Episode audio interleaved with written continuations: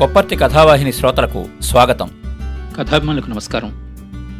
ఈ వారం మనం వినబోయే కథ ఆ గదిలోని రచయిత యు. సత్యబాల సుశీలాదేవి.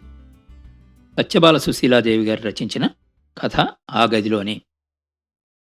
ఆ గదిలోని అనే ఈ అతి చిన్న కథ మొత్తం ముప్పై పంక్తులకు మించని కథ. పేరులో సూచించిన విధంగా కథ మొత్తం ఒక గది చుట్టూ గది లోపల బయట ఒక వారం పది రోజుల్లో జరిగిన హృదయ విదారక సంఘటనలను తెలుపుతూ రాసిన కథ. ఇది కథ కాదు కరుణరసాత్మక కావ్యం. ఒక పసి హృదయ వేదన. ఒక చిన్నారి మనస్సు హృదయం కలిసి అనుభవించిన దుఃఖము బాధ భయము నిరాశ ఒక్క మాటలో చెప్పాలి అంటే జీవన వేదన ఈ కథ. ప్రతి కథకి ఒక స్థలము కాలము ఉంటాయి. ఈ కథకు స్థలం ఒక గది. కథ ముగించాక కాలం స్తంభించినట్లుగా అనిపిస్తుంది. వినండి. ఆ గదిలోనే కథ. యు. సత్యబాల సుశీలాదేవి గారి రచన. పిన్నమ్మ కొడుకు విమల్ బొమ్మలు అక్కోగానే మాతృ సమక్షంలో తీర్పు కోరడానికి అమల పరిగెత్తింది ఆ గదిలోకే. మొన్న ఇలాగే అరుస్తూ పరిగెత్తొస్తే చూడమ్మా ఇక్కడ నొప్పి కాదు అని అమ్మ చూపించగానే అల్లరంతా మానేసి తన చిన్ని చేతులతో ఆమె ఫాలభాగమంటి నొప్పామ్మా ఇక్కలా అంటూ గది నాలుగు వైపులా చూస్తూ కాసేపు నిలబడి మెల్లగా బయటికొచ్చేసింది ఆ గదిలోంచే. మొదటిసారి అమ్మ వళ్ళో చెల్లిని చూసి బెదిరి చూస్తూ వెనక్కు తగ్గింది ఆ గదిలోంచే.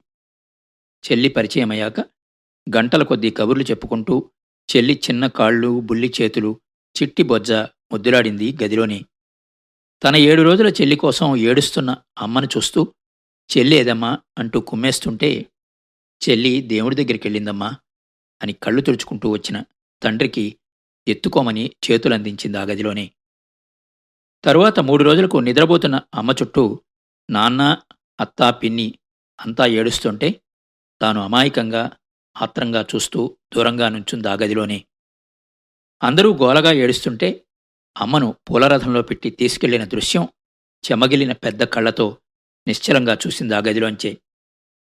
అమ్మ పడుకున్న మంచం మీద పడి దొర్లుతూ అమ్మేదత్త అని కళ్ళు నిలుపుకుంటూ అడిగితే అత్త వచ్చి కొంగుతో కళ్ళొత్తుకుంటూ బలవంతంగా ఎత్తికెళ్ళింది ఆ గదిలోంచే. ఇప్పుడు అపరిమిత వేగంతో పరిగెత్తి వచ్చిన తన పాదద్వయాన్ని హృదయ విదారక శూన్య దృశ్యం హఠాత్తుగా బంధించేసింది ఆ గదిలోనే. కుక్క తిప్పుకోలేంత బరువుగా తెచ్చిన విమల్ మీద చాడీలన్నీ గాలికి ఎగిరిపోయి రిత్త హృదయం శూన్యమందిరాన్ని ప్రతిఘటించింది ఆ గదిలోనే. అమ్మేది?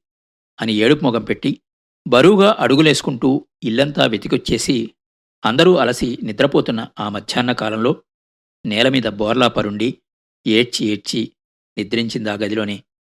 సాయంత్రానికి నిప్పుసగ జిమ్ముతున్న అమల శరీరాన్ని అత్త వచ్చి బాధాకలితమైన నిట్టూర్పుతో మంచం మీద చేర్చిందాగదిలోనే మర్నాడు తీవ్ర జ్వరంతో అమ్మేది అని పలవరిస్తున్న అమలను శిథిల హృదయంతో వస్తుందమ్మా అని తండ్రి ఓదార్చింది అమ్మేది అనే ప్రణవనాదం ప్రతిధ్వనించిన నిశ్శబ్ద నిశీధంలో నిశ్చలంగా జాలిచూపులు విదలుస్తున్న నేత్రాలు బ్రహ్మత్వమందిన యోగిని వలె శాశ్వత కాలమునకు ముకుళించిన అమల పవిత్ర శరీరమున్నదా గదిలోనే సుందర మందహాసం విరజిమ్ముతుండే అమలాయోగిని చిన్ని పెదవులు చెప్పించిన అమ్మేదీయను పావనమంత్రము సర్వకాలమునకు వినబడకుండా పోయిన ఆ అహో ఆ గృహమేదికెంత హృదయ విదారక దృశ్యం ఆ గది?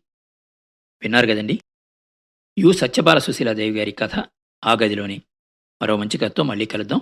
అంతవరకు సెలవు. మీ కొప్పర్తి రాంబాబు విశ్రాంత ఉద్యోగి ఇండియన్ బ్యాంక్ విజయవాడ.